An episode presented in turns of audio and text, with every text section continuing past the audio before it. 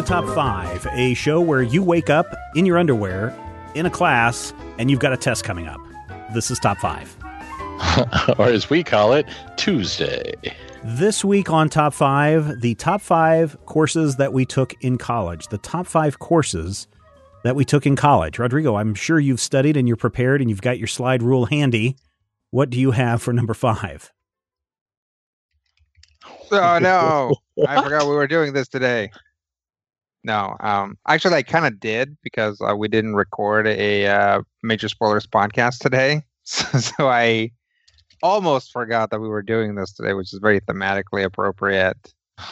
um, it was like being back in college briefly. um, but my uh, my number five um, was a class that I really enjoyed and was a very pleasant surprise a very pleasant surprise uh, in a lot for a lot of reasons. Um, when i was uh, i want to say i took this class as a senior um, i just came across it. It was a spanish literature class and i, I and it was like a um, like an old spanish literature class and i was like i've never taken any spanish lit so i'm just to take it. And I showed up to the class and the professor writes, you know, Spanish literature. It was like a 201 class or something like that on the board and then turns around and he just starts speaking in Spanish. And about 10 minutes in, he like starts going around and starts getting people to introduce themselves and um he's like ah you know it's like so how about you? Have you ever have you read any of the titles that we're gonna be talking about? And it's like oh not really you know it's like oh i've read a couple of them blah blah blah. And like before he gets to me eh, he's like about three away from me and then like the guy who's next to me just like stands up. And he's like and just like walks out. And i'm like just like just like clears the room, and I'm like, I'm like, I don't think that guy knew how to speak Spanish, guys. and the professor's like, no, that happens. Uh, that uh, he's like the the professor was like, yeah, I'm I'm actually surprised that there was only one. Usually, there's at least two or three people that are just like, hey, I'm gonna take a Spanish literature class and don't realize that the class was in Spanish. And I didn't realize the class was in Spanish, but fortunately, I can speak and read Spanish. So it turned out to be like a very pleasant surprise for me that I got to take I'd like I got to take a class in Spanish. Um and it was great because it was like a very old literature class. I got to read um, El Cid, which was great because if you've ever watched the uh, Charlton Heston movie, that movie is garbage compared compared to the actual text, which is like a lot more interesting and a lot more fun mm. and a lot more like sort of inclusive. Like it's it's about like El Cid trying to get in good with like the um the with his king and he like enlists both Moors and Christians to help him and he fights both Moors and Christians to help him. Like it's it's not about this whole like Moors versus Christians thing. Um it's it's a really interesting text um and I I, I just really enjoyed the class I actually have a lot of weird anecdotes about this class. Um but uh, that that's probably good enough for for my number five, uh, my Spanish literature class. Excellent, Matthew. Hopefully, you uh, did your homework and you've come prepared, and you're going to show your work. What do you have for number five? Well, I don't read as well Spanish. My Spanish is actually pretty bad. Although I accidentally spoke it at work the other day. Somebody asked me a question before 8 a.m. and I wasn't quite there. But when I went to college, I went to Fort Hays University in uh, Hays, Kansas a lot of the people that I knew were German Caucasian people from Kansas. Yeah, and were. a lot of the people that I had grown up with were German. So I tried to branch out and take a lot of classes. And one of the ones that really sticks with me even today was a class that I think I took on a lark because it had literally nothing to do with my degree in radio, TV, film. It was a political science 101 class and it was taught by a man from the East Coast who had an accent that could have been really anywhere from Brooklyn to Delaware, but it was a definite East Coast accent. And his name was Professor Basinski. And he was loud and he was brash and he would jump around and he would yell stuff and he would, you know, he would do that almost that movie TV challenge your perceptions thing for all of the, you know, the kids from the middle of nowhere. And we had some really good, interesting debates where he would try and play devil's advocate for all of the people in the room who are like, well, how does this deal with me growing up on a horse farm? And it, I remember it being fascinating. And I remember it being some of the first really bilateral discussions of things like race and culture and gender that were actually meaningful and you know not just some you know guy with a bullet head buzz cut telling you what he thinks about them people. So it really stuck with me and it was really awesome. And it always kind of made me think that I wanted to do more in a, you know, a political science type of realm. And I've I've realized as I've aged that I don't have the patience for that.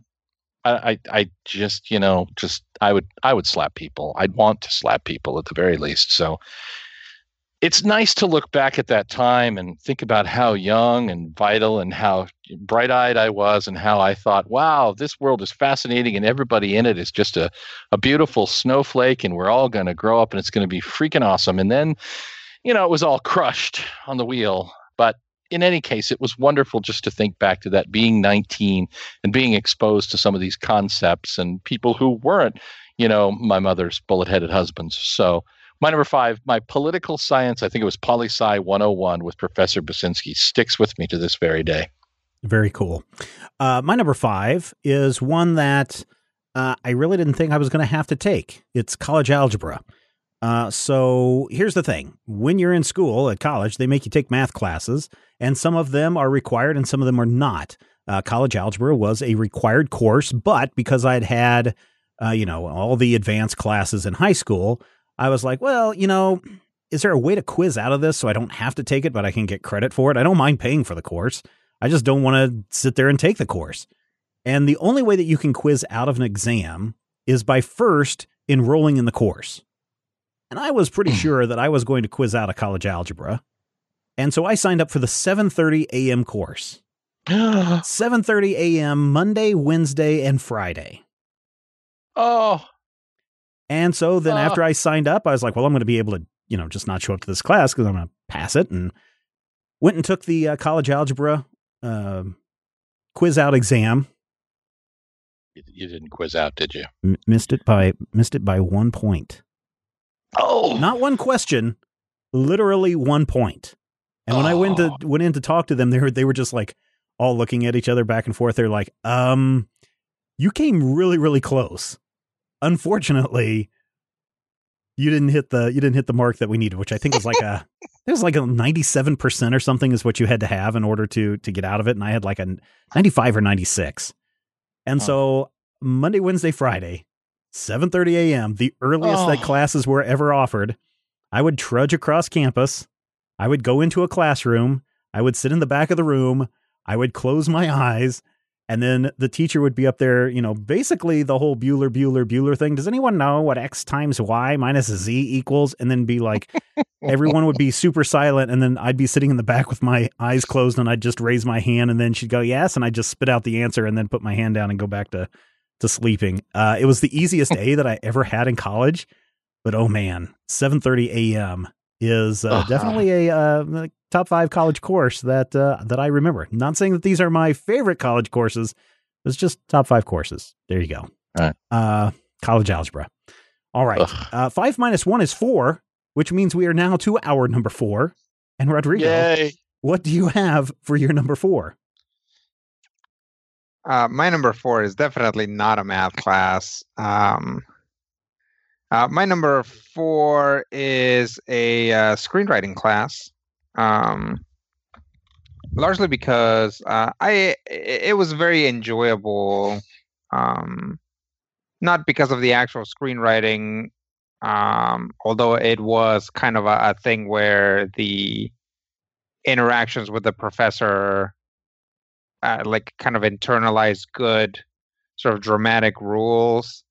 Um, this this particular professor, uh, Professor Tolchinsky, had a, a, very particular way of like talking about movies, where you know we'd watch something, you know we'd uh, he, his like two favorite go tos were like Spider Man and Raging Bull.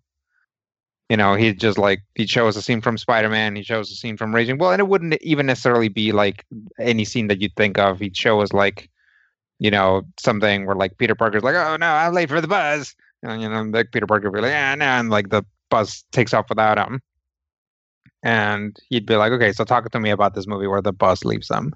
We talk about it, and it's like, um, we'd be talking about it, and he'd be like, okay, so in your movie, when does the protagonist miss his bus? You know, like that sort of thing. And it's like, you, when in your movie, when does the protagonist miss his bus? It's like, uh, well, my movie's set in space, and it's like, yeah, yeah, yeah, yeah. But when does the protagonist miss his bus? It's like, well, but but there are no buses. It's like, no, no, no, no. You're not getting what I'm saying. In your movie, when does the protagonist miss his bus? You know that kind of thing. Eh, you know, to kind of hammer the point that it doesn't actually matter what happens in the movie. What matters is where's the protagonist at that point what do they feel what are they going through where are we as an audience sympathizing with them what are we moving towards you know in the story. Um, and those are things that are that i use in my writing. Those are things that i use in my game mastering in um, in my games uh, to this day. And those are things that i definitely use in my criticism. You know we spend a lot of time talking about uh, movies and comics on on major spoilers on the major spoilers podcast and on this podcast. And and you know those are things that i use every day. So that screenwriting class uh, you know has served me very well very cool uh, matthew what do you have for number four my number four has not served me nearly as well and the reason for that is that uh, much as with Stephen's uh, algebra there are things that you are required to take in college including four credit hours or four total something of physical education. Yeah. Now, I've got I've got a couple things to say about that. So go ahead. Mm-hmm. If if you have been listening to this show, you may have heard me refer to myself as the fat man with the definite article, so to speak. And the reason for that is because I am a very fat man. And so I'm not going to be taking like cross country running. I'm not going to be taking like volleyball. I'm not honestly to this day sure of why I at 21 had to even take these classes. But what I did was I took things like fencing. Fencing was great because I was fencing with a really pretty girl that I had a crush on. And the, the instructor was like, All right, aim for your opponent's nipple. And I stabbed her and she's like, Boy, your aim is perfect. And I'm like, Okay. And then I took like billiards and I took bowling. But my number four is a game for which I had no taste and now have even less of a taste. Golf. I took a credit hour or three credit hours or whatever it is of golf. And I remember clearly going out on the golf course, spending money that I didn't have on things that I didn't want to do, things that I didn't care about. And I took golf with my roommate at the time, Carl. And I want to I want to paint you a picture. I want you to imagine Carl is at a tee. And backwards, behind him on the left, I am sitting in a golf cart staring into space, maybe reading a comic book. It's entirely possible that I had a comic book. And Carl is facing away from me, getting ready to drive a golf ball. And remember, I am behind him to the left. And he drives this ball as hard as he can. And it comes right between the bridge of my nose and the windshield of the golf cart. He managed to knock that thing so hard behind him to the left at the speed of sound that it very nearly killed me. And that's why I remember golf. I took uh, that's literally the I only took, reason. I took fencing, bowling, golf, and racquetball. Were the four courses Ooh. that I took. I, I loved them all. Racquetball was. They didn't fun. have billiard. I didn't want to take. I didn't want to take that. I wanted to take oh. racquetball. Oh. Um, okay. but here's the thing: most universities now do not have a physical education requirement, and that kind of makes me mad. Why's that? I, I just think that there is, whether you hate it or not, there is something that can be gained from taking from getting out and moving, right? Doesn't matter no. how fast you're doing it or whether you're doing it well, you're out moving. today's physical education course requirements that you have, you know what they are? You sit in a in a chair and you learn about the the four food groups and the pyramid and how to wash yourself correctly. They don't have four food groups anymore, dude. It's well, a pyramid. They they teach them about very basic nutrition, personal hygiene, and I forget what the other thing is. And I'm just totally appalled by that. I'm like, are you kidding me? Get out there and I, move around. Remembering college and some of my more odiferous compatriots, I'm really sort of fine with a class that teaches basic, basic hygiene. I, I am. I don't know. I just think the physical you know, act of moving around is is good for you. You know why though? It's because in, in the United States today, you are getting people that are making it all the way to college without those basics. Yeah, I know, and that's that's a problem in itself. Yeah. But, so uh, by the time I, I they get to college, they don't have that requirement. Yeah. I, I miss that physical education requirement. In fact, our university had a very nice bowling alley, a very nice billiards room. And when they got rid of that physical education requirement, uh, that area of the, the union went neglected so much so that they had to rip out the entire infrastructure and uh, turn it into a cafeteria area. I just, I don't know. I, I really think people should have movement. And I'm not saying it has to be hard movement. And I'm not saying Matthew needs to get out and walk 25 miles. But him walking around the track once or twice, three times a week, isn't going to kill him. Uh, don't be so sure. Walking around the track once or twice, don't don't be three so times sure. a week is not going to kill you. But uh, I almost had I almost had a, a, a PE uh, course down as my number four, but I did not. Instead, my number four is music appreciation, which it was actually called the history and appreciation of music. And uh, I took it during the summer because I was around during the summer. And if I wanted to be allowed to stay in Hays during the summer, especially my first two years, uh, I had to be taking classes. And so one of the classes that was offered and was also meta requirement was this uh, fundamentals and appreciation of music or whatever it was. And so I'm into it. I mean, I like music. Uh, who doesn't like music? Who doesn't have a basic understanding of music? Man, the first day I come in, the professor is this like high octane professor that um, I forget if he played cello or violin, but he plays a variety of different instruments. And he comes in and he just sits down at the piano. Well, he barely sits down at the piano because most of the summer, four days a week, he is jumping around the classroom, jumping to the piano, and just playing these riffs. Like he's telling us the history of Mozart and he's playing these little bits of Mozart and he's explaining why this works and why this doesn't. And he's talking about, you know, Brahms and Bach. And then he's like, let's talk about modern music and let's see how this. And so he just starts riffing on the top 40 songs that are that are there. And he actually made the class fun because he's like not turning on the radio and saying, here, listen to this. He's actually sitting there and playing it and singing it and telling you, listen to this part that's coming up, and here's why this this chord change, this chord progression, why this refrain works so well. And you really have a deeper understanding of how music is put together. And it was so much fun. I don't think that there was a single person in that class that was bored. A lot of times when you sit in a class, you can tell the people that are bored. Go back and look at my number five. And but not in in this case. And the fact that everything was pushed at us so quickly over a, I think it was four days a week, or uh, yeah, four days a week for four and a half weeks uh, there was not a single person who was bored that entire time. And it was fun. And it is one that I still remember and still really kind of get a kick out of. It's too bad that that professor um, moved away because he was one of the better ones that I had in college. And that's why it made my number four. All right, we are down to number three. And Rodrigo, what do you have for your number three?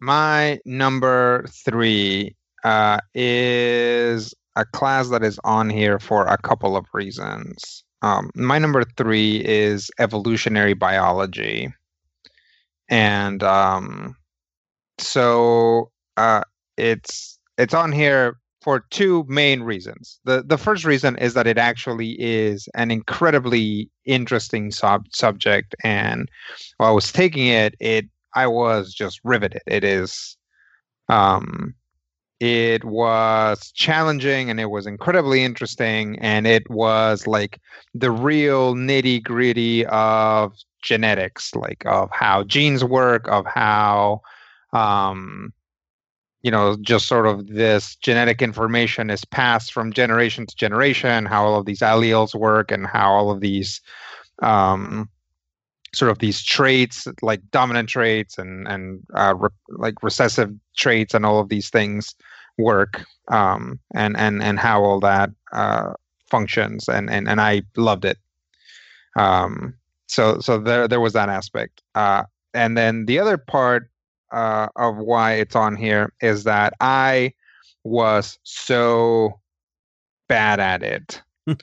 like just so so bad at it. I showed up late to my uh, very first lab, and they almost failed me right there. But I, I just kind of uh, like just like cried and pleaded, and they didn't. And um, and uh, uh, just kind of kept going and eventually uh, just kept like doing really poorly in the class. And it wasn't until much later that I was like, I'm I'm going to fail this class. I need to like, what should I do? And somebody was like, well, just drop it. And I was like, I can do that. And they're like, yeah, just drop the class. So I dropped the class. And of course, immediately my average just went up. You know, I was like, suddenly I didn't have this F so my average just stabilized. And I was like, oh my God, I can drop classes. And and it just so this this was my first quarter of my first year. So first quarter freshman year i took this class. And it was like um it was like taking that that that pill and going into the matrix for the for or or out of the matrix for the first time right? Is like suddenly i was in college. I was like oh my god this is how this works. I uh, like like when you're in high school you have to take all of these classes. You have to take them. You have to do well in these classes. Here it's an you have an option. You can just not take this class. You can just not buy these books. You can just not go to this class. And if you can just fake your way through it, you can actually pass it. Second, it's like, uh, you know, I, I, went to my advisor and I was like, hey, advisor, I'm a freshman. What do you think of this schedule? And she was like, yeah, this seems fine. You should take this weed out course for pre med students. And I was like, oh, there's people here that I shouldn't trust. They don't know what their job is. thank you. I'm just going to take everybody's opinion with a grain of salt. Again, it's like, you seem like a grown up, but I'm just going to look askew at everyone. It's like, I'm from there on out. You know, it's like my, after hitting that first like speed bump at full speed and catching some air, you know, like my college experience became a lot easier um, and it was all kind of because of that class. And I, I sometimes I wonder, is like if I hadn't taken that class right away, is like I wonder if my college experience would have been a lot harder because I would have tried to like maintain that like sort of high school mentality of like, oh no, I got to do well in all these classes at the same time, and I gotta, I gotta keep it up. Whereas like just kind of like falling off the edge immediately like really allowed me to like kind of get some perspective and be like, oh yeah, yeah, most of this stuff actually doesn't matter. I just need to like do well at the things that I need to do well in. So my number three, evolutionary biology. You know, it's it's interesting because uh, in high school I was the same way. It was it was impressed upon me at a very early age that uh, I must get A's and, B, and B's at the least in everything, every course I take, or there will be severe repercussions. And right. it you know, twisted me up uh, for most of my high school career and into college. And uh, when I took a German three course, it was the worst course that I had. And I I came home at like it must have been the finals because I didn't send. This was back when grades were still sent home to your parents, and uh, I got a D in German three, and I was terrified because the grades came in the day that I arrived back home, and I was terrified for when my father got home because I was just going to be like, "Oh my god, it's going to be so bad," and I had to tentatively, you know, br- you know, bring up the subject with my mom and say, "Uh, mom, you know, I did really good in all my other classes except for uh, this one, and I got a D. And she's like, "Oh boy," and so dad came home and he was like. So where are your grades at? I'm like, eh, before you take a look at my grades, I just kind of want to prepare you. And he's like, what? And I was like, I uh, didn't do so well in German three. And he's like, well, what'd you get? And I was like, I got a, well, Dad, I, I got a D. And I was just waiting for the fireworks to erupt. And the shock of my life was, well, German three is pretty hard. You did your best, right? I'm like, uh, yeah. He's like, okay.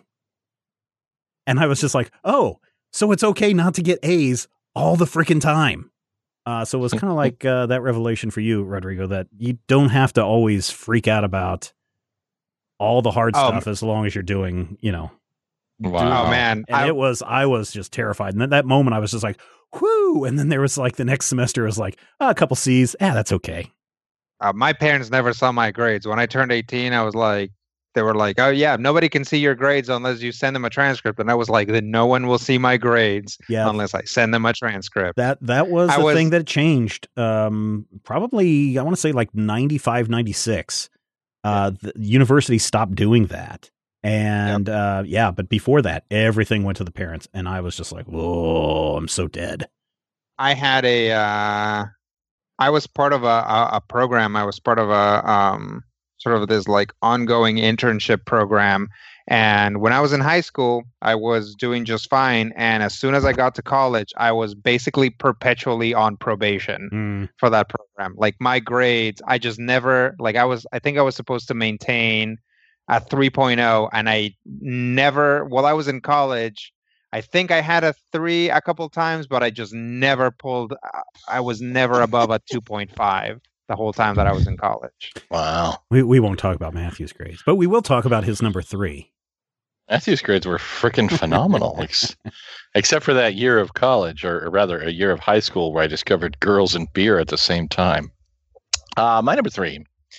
Honestly, I don't remember the name of it. I remember two important things about it. One, I took it with a kid named Caleb, Yeah. and Caleb was Caleb was one of those guys where you're just like there, but for the grace go I kind of moment. Caleb was, you know, nerdy and weird and wore his hair long and was all, uh, I reject your society, dude. And he was kind of heavy and into weird crap like in Monty Python and the Legion of Superheroes. But Caleb was also completely, and, you know, forgive me, sir, if you're out there listening, I apologize. It was a long time ago, but he was completely socially inept. And so I was like, yeah, at least I'm over here doing better. And the second thing that happened, and I think of this class as I think it was probably like a theater 101 class or something, but I think of it as something, something, something theater. And I remember exactly one thing that we were taught in that theater course because of the revelation that we had when discussing classical commedia dell'arte. If you guys are not familiar with that, basically it's an early form of theater. It's from Italy, so everything in it is Italian. And for like 200 years, commedia dell'arte was basically like the three camera sitcom format of the of the theater where you would go and it would be familiar settings, familiar characters, and familiar archetypes. And you would always know when the guy comes out in the suit with the triangles, you got your Harlequin. And you would know that when the man came out in the black coat with the cap, you know you've got Il Dottore.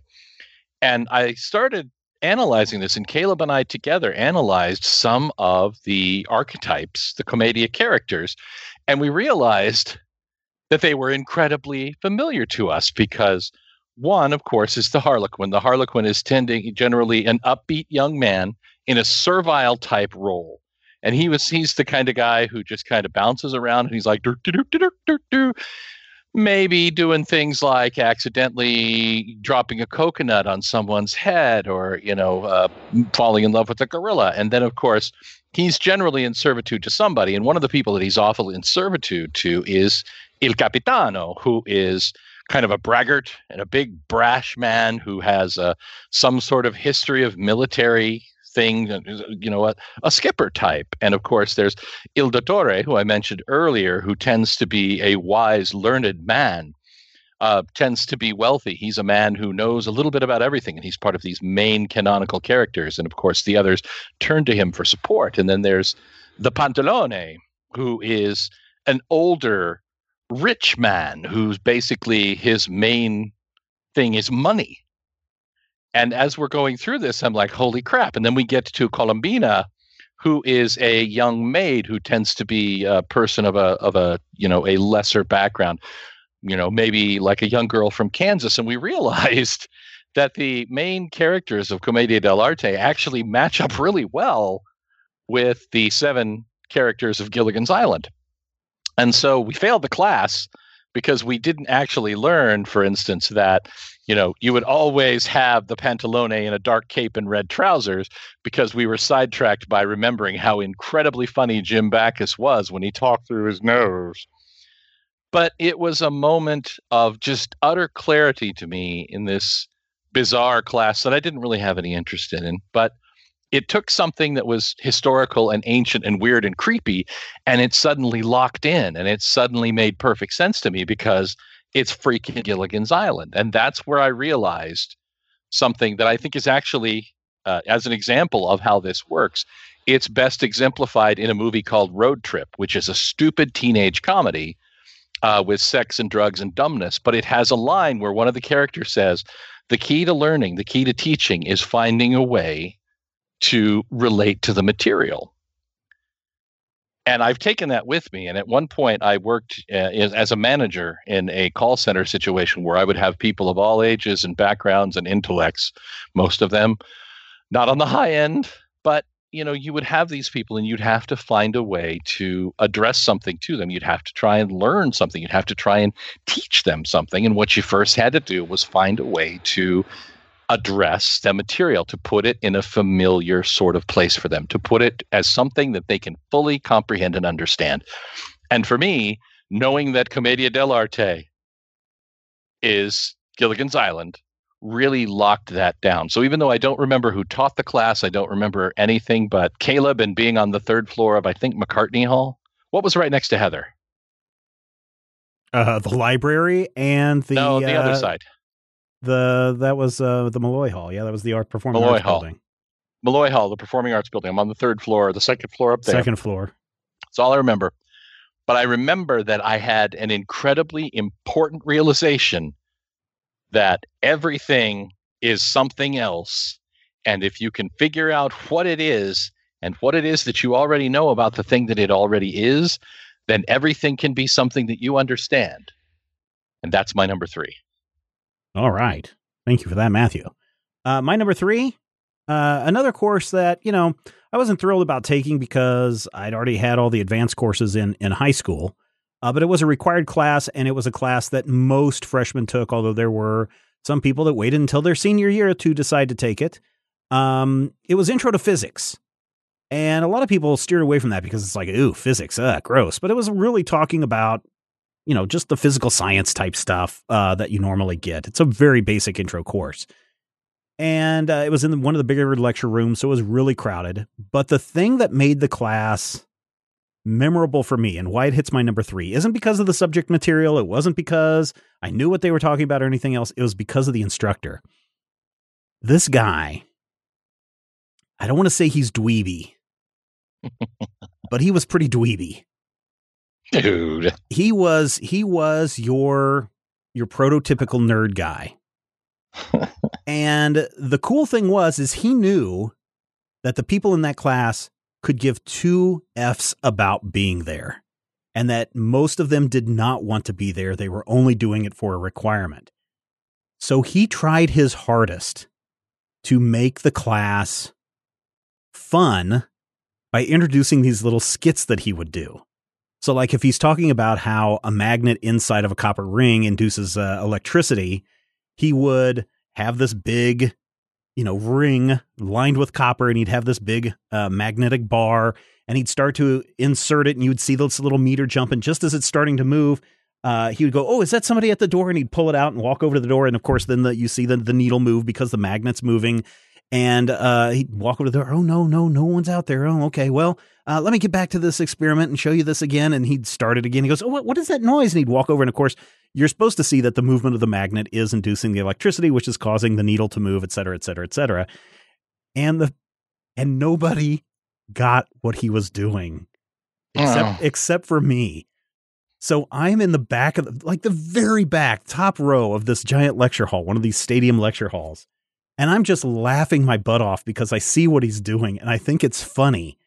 And it just struck me as here's somebody that gets it. Here's somebody that's trying to to teach these important concepts in a super humorous way. And unfortunately, the rest of these people don't appreciate what he's doing. But I love that class because of him. So much so that, and again, when I took classes during the summer, I found out that he was teaching an intro to chemistry class, and I made sure that I took his class Oh, is just so I could have that fun with him again because he was he was making the learning fun even if no one else was was appreciating it. And the jokes did kind of fall flat, but you kind of knew where they were coming from. So, uh intro to physics, my number 3. Uh let's see. Rodrigo. We are all the way up to our number 2s. What do you have on your number 2? My number two was a class that I took. Uh, it was in my major, um, uh, radio, TV, and film.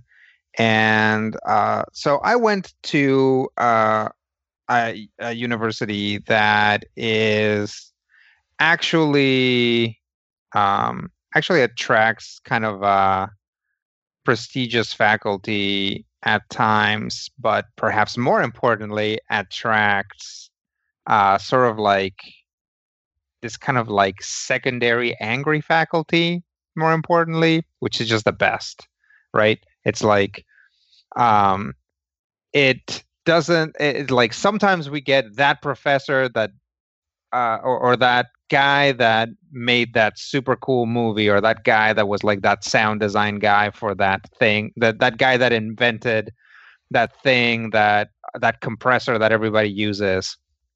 And sometimes we get that guy that didn't and he's mad about it.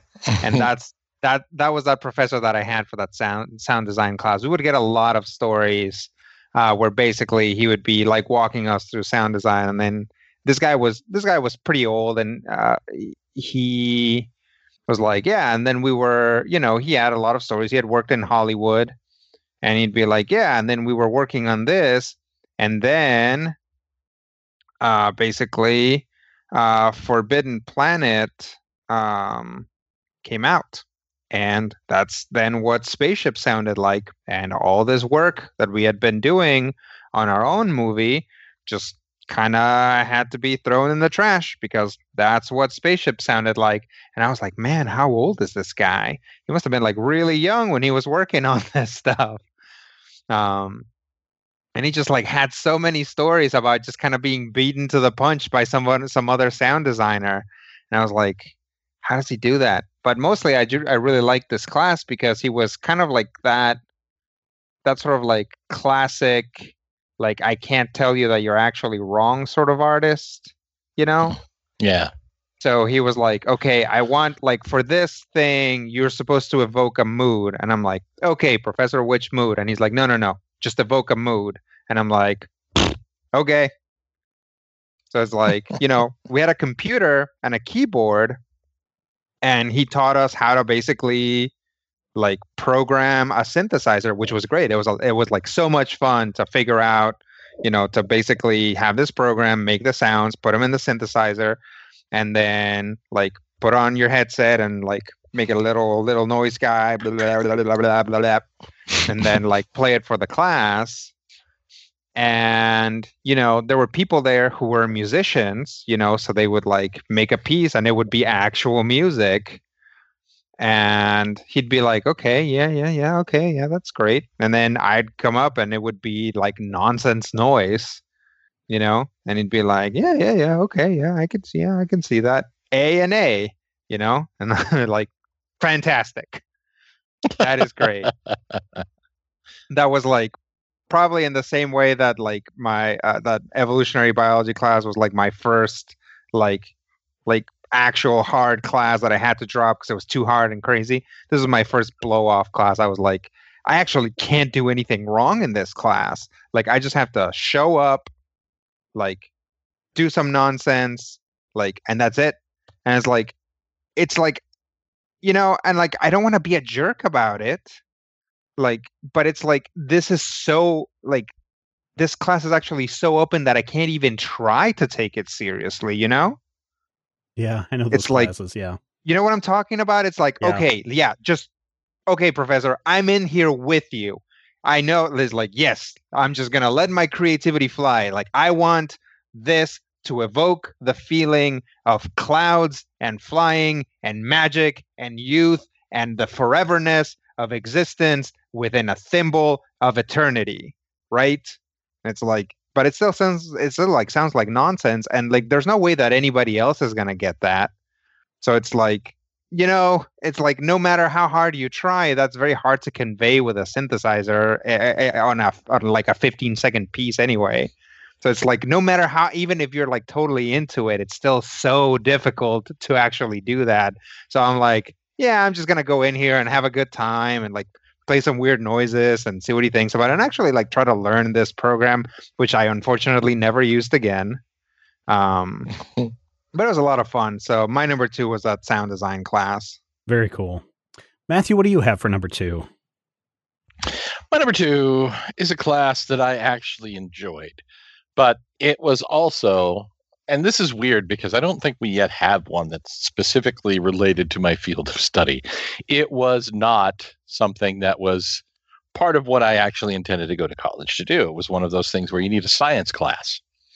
And there was a derisive term that bandied about the university, about the particular course.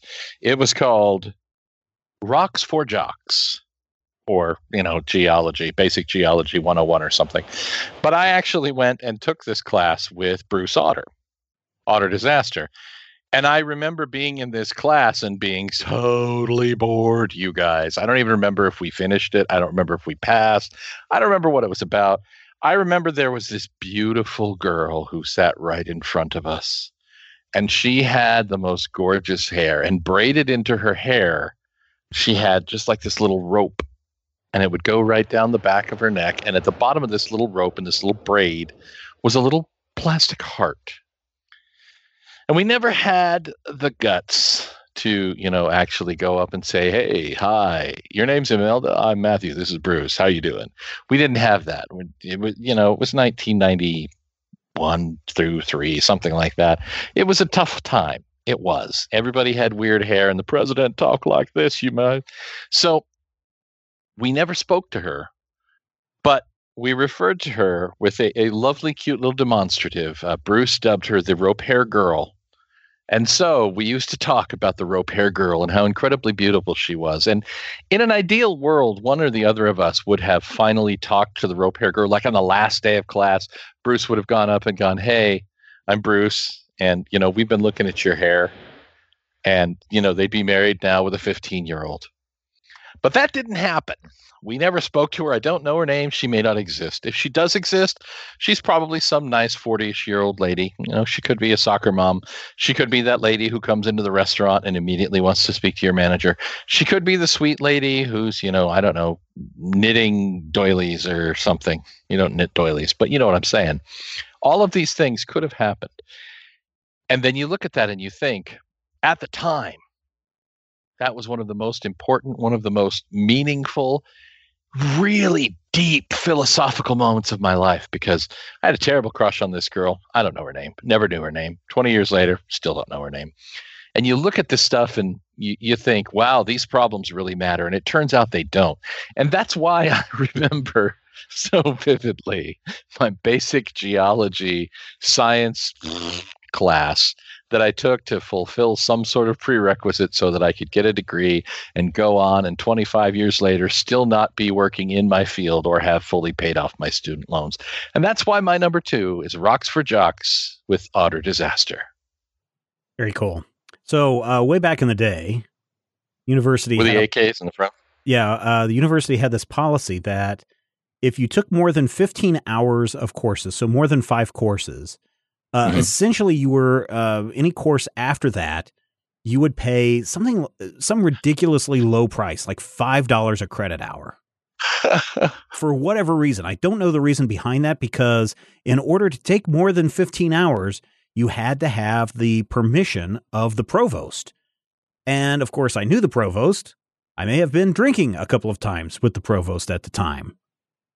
And so, whenever I wanted to take 21 or 23 hours a semester, he would sign off on it. And during one of my many 21 hours a semester course uh, workload, I enrolled in piano lessons. Uh, because you can, I mean, these were supposed to be for music students. And the thing was, in order to take these these piano courses from one of the music professors there at the, the university, you had to go and audition for this uh, the this course for this instructor. And so I went in and I had the nicest guy in the entire world. He was super brilliant. He was just super gentle. And um, uh, you know, I would play and it was horrible. And he was just like, well, okay. Um, how about we start you off with a very beginner, some very beginner lessons. And so over the course of three years, uh, or basically a semester and a half, I guess, so a year and a half, I sat with this elderly gentleman uh, every day for an hour, or not every day, every other day for an hour, and just played piano with him. And it was nice. It was wonderful. It was calming. And he was such a nice guy that there were times where we didn't play the piano at all. We just talked for the entire time about life and everything. And it was just really, really memorable. He's a super sweet guy um, and a very brilliant piano player. And uh, sometimes he'd just say, okay, listen to this. And he would just play a piece that he was working on. And it was great. So my independent courses of piano one, two, and three that I paid five bucks for per course hits my number two just because it was good. I learned to play the piano fairly well. Uh, I couldn't tell you right now. I don't know if I can even read music right now anymore. But at the time, it was great. It was a great growth opportunity. And uh, that's the second music course that has hit my top five. That's interesting. But that You is my that number two. What's that? Means you should have been in music. No, not really, because I don't read music well, and I know enough chord progressions to maybe make a song or two, but nothing now that, would, now that you're old. but nothing that would ever that would ever go anywhere. I mean, I still enjoy it. I mean, I play. uh, You know, here are the instruments I have played in my life. Uh, I have Mm-hmm. played piano. I have played trumpet or Mhm. No flute. flat. nose, Nose flute. flute, Yeah, yeah. sure. Uh, no- Hawaiian no- nose harp, nose yeah. harp, harp uh, Yeah. ukulele, Yeah. and uh, recorder. Although uh, I, I've always wanted to just uh, spare time stuff, pick up a clarinet and learn to play it. But um, I just enjoy playing music. I think it's fun. I think it's neat. I always threaten to be a bard whenever we uh, do our next uh, D and D game. You should Uh, follow through. Bards are I fun. should. It could be fun, uh, but I need a little bit more, a little bit more musical practice. But I've always enjoyed it. But I don't think that uh, music is is my forte. It- now that you're old, your creative soul, we saw that, yeah. Your creative soul is now crying out to tell you that you should have stayed. Think of what your world could have been in a Groundhog Day reality loop where you learned how to play the piano beautifully and Andie MacDowell fell in love with you and everything you know is different. Yeah, And that alternate Nah. Stephen, I'll pass. that alternate Stephen grew up and then a space probe showed up and zapped your brain and made you live that life on the alternate world with your personal inner light. Uh, and then that's uh, you know, if you know that reference, podcast at majorspoilers.com. Yeah, no, I'm never going to be a Star Trek captain. So there you go. Damn you! We are all the way up to our number ones now. and Why would you give Rodrigo, that away? Rodrigo is going to regale us with his number one. Okay. So, uh, unsurprisingly, my number one doesn't have uh, anything directly to do uh, with my major, although um, it does uh, sort of fall within the, the same school. Um, so, um, one of the requirements was to take a certain number of classes within the School of Communications. Um, so uh, there was this class looked pretty interesting, and it was a class on adapting the Thousand and One Nights for the stage, um, which is just like this, just incredibly specific thing. Um, and it was taught by a professor who had actually just very recently done that. Um, she was a theater director in Chicago.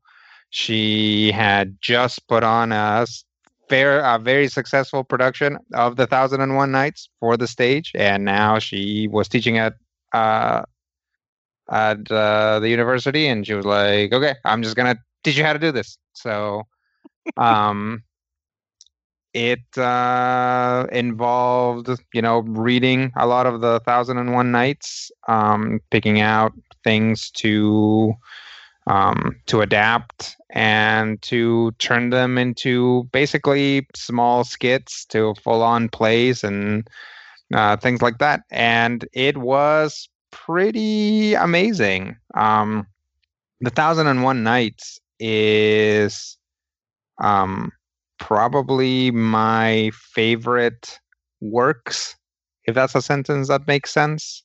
Yeah. Um, it is basically I had read pieces of it before. I had sat down with it a few times prior to that, but this class really made me sit down and really go through it in big chunks just because I had to really scour it for things that um that I, I had to find in it things that I was going to be interested in because I was going to have to be working with them so much that I was going to adapt.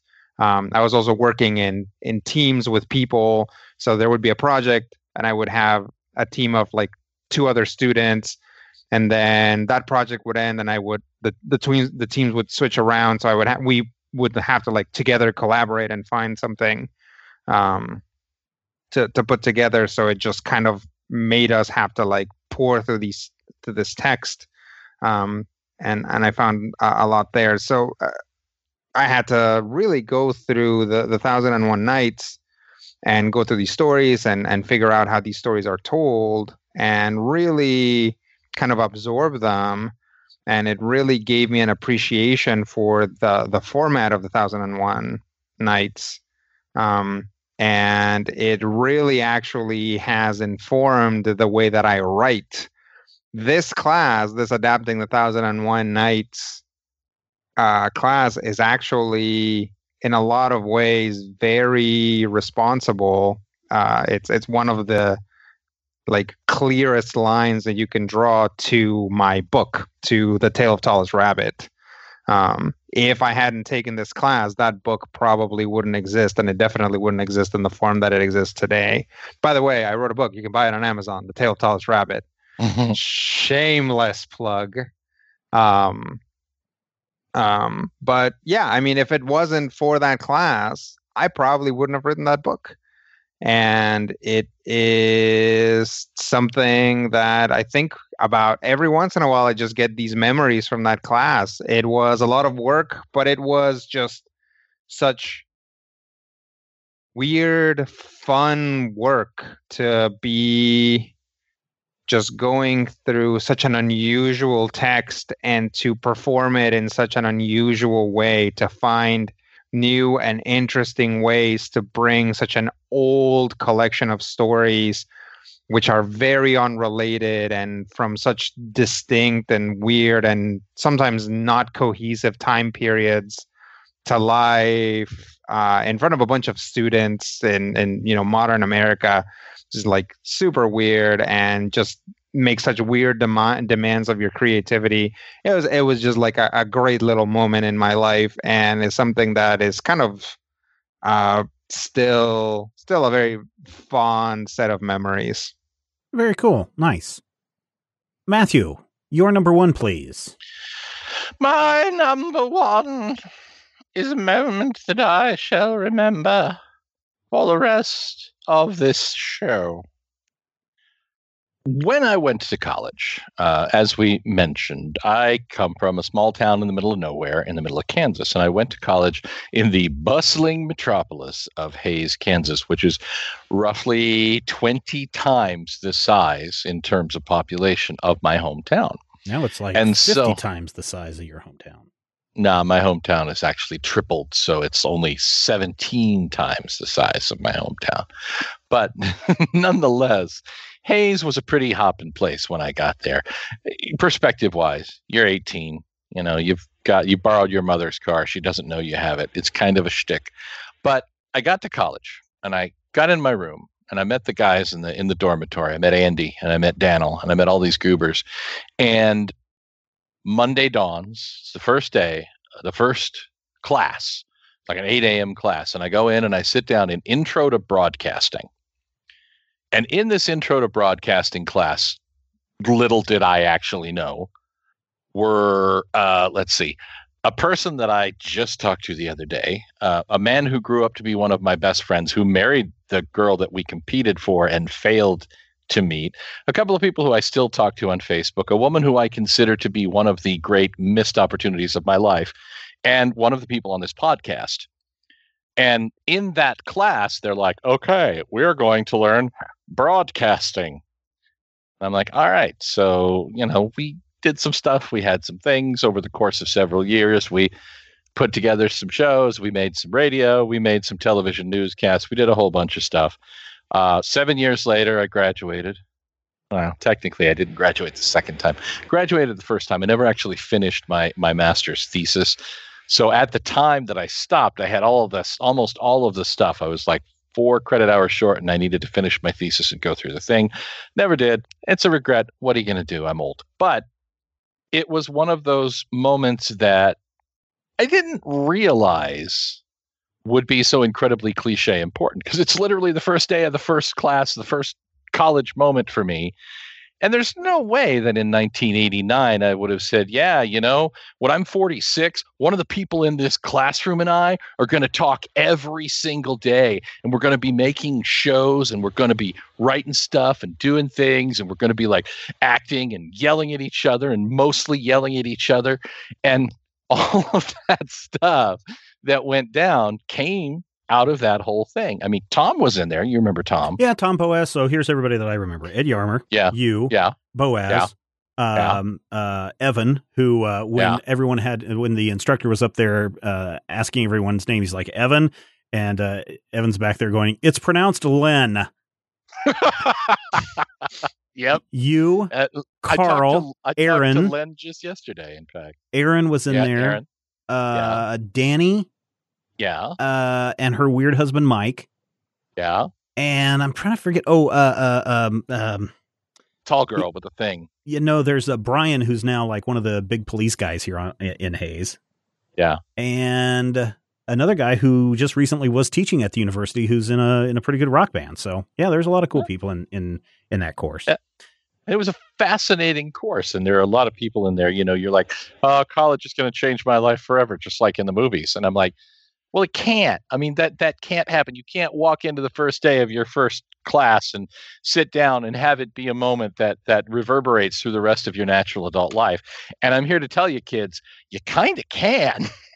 in Now- fact, now- Len, Len and my wife have this vibrant Facebook friendship that freaks me out all the time. They're constantly talking back and forth and riffing to each other. And I'm like, you know, I met that guy like 26 years ago by accident. I uh he passed me by at a store the other day and I didn't recognize him because he's now got a really huge beard. Right. He's gone Viking. Yeah, no, really, totally. And he just Mhm. walked by and he's like, "Hey man, good to see you again." And I was just like, "Yeah." And I was like, "Who the heck is that?" And it took me like 20 minutes to go, "Oh my god, he grew a beard." It's Cam. It's Now- Evan. He yeah. has like 15 names. yeah, no. Uh so At one For point, those people who have called been- himself Uncle Lunch Meat. Yeah, uh, for for those people who have been following along, chronicling the history of Matthew and I's interaction, Intro to Broadcasting Day One was not the very first Right. time we met. We had actually met the previous spring on enrollment day, and That we were in the correct. same group of people that were enrolling together. So, And it was the same day that I first encountered the writings of Neil Gaiman. oh, neat. because I bought a book in the uh, in the school the bookstore, and I was like, "Oh, what is this?" And it turns it was this Neil Gaiman book. I think it was about uh, Black Orchid or something, but it was really fascinating. And I'm like, I remember that day. That's the day I met Stephen. So second, Stephen side- had really tall hair. I did. I really did. Really I had tall. a big. I mean, kid and play had nothing on me. Um, Well, they might have had a little bit, but you had really tall hair. yeah, they may have had actual talent. Uh, Once again, your heart is telling you to go into music, Stephen. so here's here's a side story. On that day, Matthew was talking about uh, of intro to broadcasting.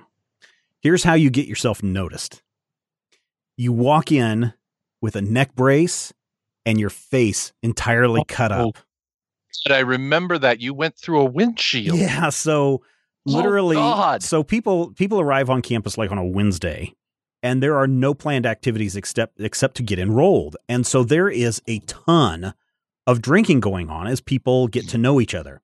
And so w- my roommate's friend and I were going to go drive somewhere. I forget where we were going or why we were going there. But I was in the passenger seat and he was in, you know, he was driving. And it was, and I swear, I swear that this was the one and only time in my entire life that I have never worn a seatbelt. And we come around the corner, and there is a car peeling out of the university going super fast. And the guy swerves into our lane, and the driver of my car, re- reactionary, he turns the wheel hard left because the guy's in our lane. So instead of turning right and having him Mhm. smash on the driver's side, he turned hard left the other driver corrected and slammed in on the front Oh. of the passenger side. And because I'm not wearing a seatbelt, my win- my head goes through the windshield, and so I've got glass embedded all over my all over my face. Uh, Yeah. I remember getting out of the car and sitting on the curb across the street, just holding my face as it's bleeding, and just freaking out because I got blood all over my clothes. And while that's happening, the police are pulling bottle after bottle after bottle of empty whiskey, beer, and other alcoholic beverages from this other car, not the car that I was in, from this other car. The police ask the driver, when when did you guys start drinking? And, realize this is like 10, 11 o'clock at night. And they're like, Mhm. oh, I think around noon. So these guys Oh, have been God. drinking for almost 12 hours, slammed into my car. And so uh, the car that I was in, so I ended up having to go to the emergency room, spent the entire weekend in the emergency room, got back late on a Sunday, and then Monday morning I had to get up and go go into a class. And so just imagine this guy with this big high flat top walking into class with these big Coke bottle spectacles and Mhm. uh, a brace around his neck and his face all cut up and me going, "Oh, hey Matthew, I remember you from from Yeah, uh, you enrollment looked day." you looked uncomfortable. It You was did. uncomfortable. I couldn't move my neck. And even today I can't turn it all the way to the right side because my head hit on the hit on the right side and pushed it back to the left. And so now I still can't turn all the way to Oh. the right. So that is a, Oh. that is an interesting side story just for people that want to keep track of the history of Matthew and Steve. If you if you're doing that chronology, there was Yes. the summer, and then this is the first day of classes. yes. Later, at one point, and I'm not going to tell you when because you'll have to figure it out. Stephen was actually one of my technical instructors because he was Yeah. acting as an instructor. Yeah, when I was a graduate I was student. yeah. Yeah, you were grad. I, I think we were both grad students at that. Yeah, I don't know why you were in the class though. I, I, Uh, I've was- still yet I to was- figure that out. I think I was I was doing my patented "Can you start my orange?" Uh, kind of uh, short thing through life. I want to say that Tom was in the class intentionally, having missed some time, Probably. and I think that I may have been in the class to keep Tom company because I was trying to figure out what I was going to do as a post grad. Ah, okay. And yeah, that may have been what it was because there were like three years where I literally went to classes but didn't really know why. I can see that. I got married at one point. That was fun. Yeah. I recommend it. Yeah. All right, here's my number one. This is one again that was over the uh, the 15 credit hours, so I paid like five bucks for this class. But as you can kind of tell from my discussions so far in top five, I took a lot of classes over the normal load. So technically, I could have graduated when I was like a junior. Like three years in, I had enough coursework to graduate. Um, but I didn't. Instead, I was like, you know what? I'm at college. I've got a scholarship, uh, which is paying for like my books, I think is what it was paying for. Uh, and I was like, I might as well just take all of the courses that I can just to have fun and learn things because I, I really do like to learn a lot as much as I can. One of the courses was the history of World War II. And I was like, oh, I, I want to take this course because it looks at everything leading up to World War II, what happened during World War II, both in the European and the uh, Pacific uh, conflict. And it talked about what happened after World War II, leading up to Korea and Vietnam, and really kind of ended at right around Korea. I go in on the, and I didn't realize that this was like, as Rodrigo's um, molecular biology course was, this is a, or maybe even the um, Spanish lit class. This was a course for people that were history majors. Mhm. Oh. And I walk in on the first day, and this is the first and only class I've ever had that was like in a conference room. Everybody sat around a table that was just like a boardroom table. And I think that there Yeah. were at most, let's see, five and five. So there was like 11 people in the class. Yeah, that's how that Spanish lit class was too. There were like, 50, there were like twelve people there. Yeah. Oh. It, yeah. Well, I guess it would had to have been 12 because that's the minimum that you would need to keep the course going. And uh, um, Todd Elson was there. He was the only other person I knew because he was a history major at the time. And the teacher walks in and he was great. I mean, he would he would get up and he'd do voices. Uh, he would do impressions of uh, different people uh, from history, like Churchill and and uh, Stalin and Hitler and and everyone else that was involved in this as, as he was reading speeches and stuff. And basically, the entire course for an entire semester was he walks into class, he starts lecturing, and you just take notes the entire time. Because there was no style. I mean, every little thing that he was throwing out, dates and reasons and, and whys, and everybody just had notebooks and notebooks full of stuff of uh, of everything about World War II that he was spitting out to us. The exams were incredibly hard. So much so that even people who were history majors that had to take this as a required course were freaking out if they they were worried that they were going to get D's in this course. I think everyone walked out with a C or higher. I think I got a B in the course. Uh, but it was one of the most fun classes I'd ever had because there was so much info dump that was coming out, and it put a big part of our modern history into perspective. You know, why did the Third Reich rise up? Why? What was the turmoil and unrest that was going on? Why did these other countries fall or uh, throw in with the Nazi Party at the time? And how did this all come about? It was, it was just fascinating to learn this. So now, when I see things happening in the world, I can kind of say, okay, now what was going on? You know, almost hundred years ago or seventy-five years ago how are those events that were happening then how are those things happening now and what are the things that we need to watch out for? Because we do know that history repeats itself. And that history of world war ii class was the most intense course. It was the toughest course that i ever had and it was the most fun class that i ever had when i was in college. And that's why the history of world war ii is my number one. I think that's it.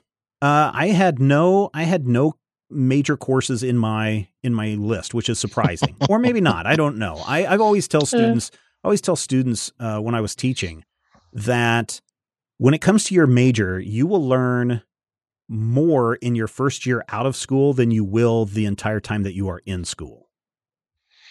Yeah, you learn more in your first summer home after the first year of school than you'll probably. Well, I mean, as far as as far as it goes towards your as far as it goes towards your your um your major. oh, you, Ida major. Well, I don't know. You didn't. You never got that master, so I don't know. Uh, Oh no, you did not, Rodrigo, you had some courses in your major. Matthew, you had one course in your major on your list. Sounds right. I wonder. I wonder why that is. Any any thoughts on why that might be? Eh, it, there's a couple of reasons for it. Uh, first of all, I think that a lot of the courses in our major broke down to kind of um, not technical, but courses that had a component of sit and do. Oh, right. like at one point, you're like, okay, what are we going to do today? We're going to take this tape, we're going to edit it, we're going to cut and we're going to literally physically cut, cut, ed- tape. physically cut and tape, and we're going to put it back together. Or at one point, one of my classes was Friday nights. I would show up and do four hours on the radio, and Yeah. I'd be like, okay. Hi, hi, kids. This is your old pal, Jumpin' Jack Slash. Woo! Eh, you know, it's like uh, for a top five, it's like what were the classes that I have a good story for? You know, and Mhm. it's like Mm.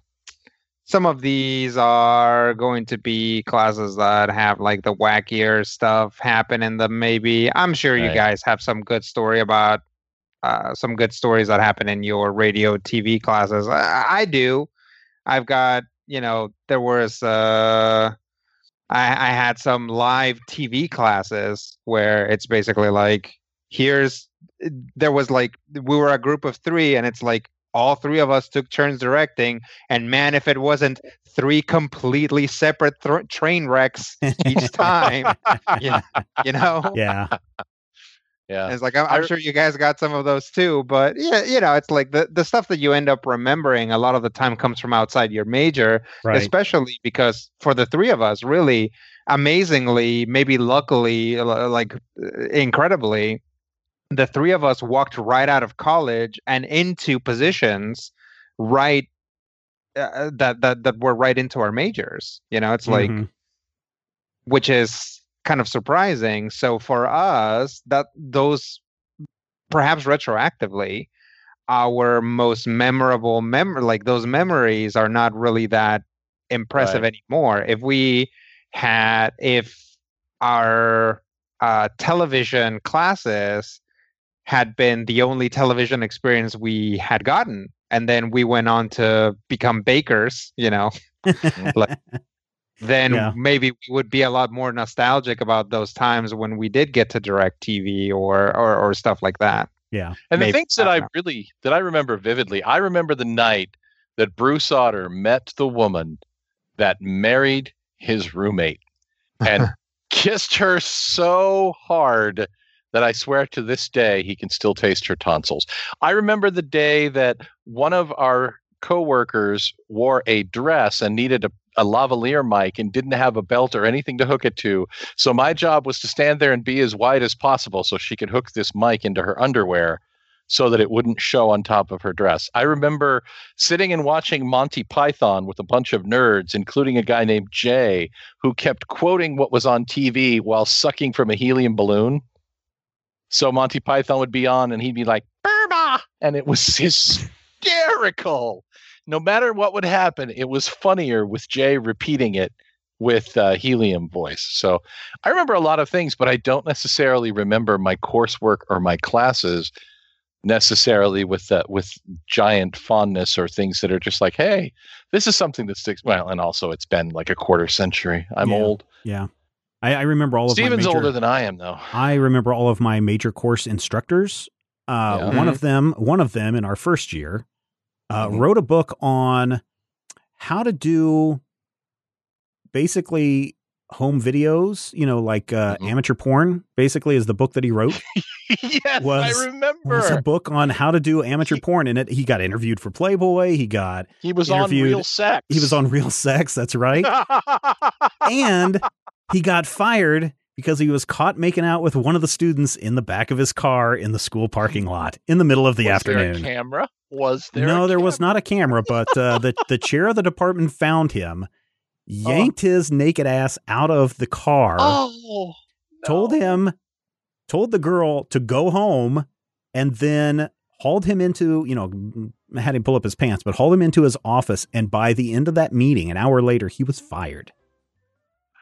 Oh man. That when it rained, the roof and the wall of the building where we did our newscast didn't meet, so rain would just cascade Yeah, down the wall. yeah, it would. Yeah. Yep that, That building's not there anymore. And that's uh, where we're going to end this week's episode of Top 5. Thank you, everyone, for downloading and listening and following along with us as we go down memory lane. Uh, if you have the top five college courses that you would like to share with us, here's what you need to do head over to majorspoilers.com and in the comments section for this page, share those. Share those courses, share your memories. And yes, Carl, I'm sure you're going to share your memories uh, as you always do, and you will contradict things that Matthew and I have both said, but that's That okay. is not true. Carl is never right, except when he oh, is. challenge and at that point, we deny that he is. Gaunt, gauntlet throw down there, Carl. Go to town. hey, you you just remember, Carl. I know stories. Okay. I All know right. stories. All right. Uh, I know But things. for the rest of you, please share your coursework and show your work because everyone loves a list. Take care.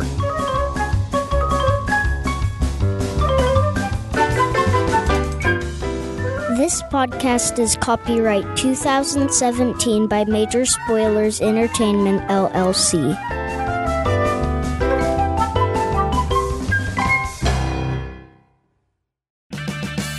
Purchase new wiper blades from O'Reilly Auto Parts today and we'll install them for free. See better and drive safer with O'Reilly Auto Parts. oh, oh, oh, O'Reilly Auto Parts. As humans, we're naturally driven by the search for better. But when it comes to hiring, the best way to search for a candidate isn't to search at all. Don't search, match with Indeed. When I was looking to hire someone, it was so slow and overwhelming. I wish I had used Indeed. If you need to hire, you need Indeed. Indeed is your matching and hiring platform with over 350 million global monthly visitors, according to Indeed data, and a matching engine that helps you find quality candidates fast. Ditch the busy work. Use Indeed for scheduling, screening, and messaging so you can connect with candidates faster. And Indeed doesn't just help you hire faster. 93% of employers agree Indeed delivers the highest quality matches compared to other job sites, according to a recent Indeed survey. And listeners of this show will get a $75 sponsored job credit to get your jobs more visibility at Indeed.com slash podcast. That's Indeed.com slash podcast. Terms and conditions apply.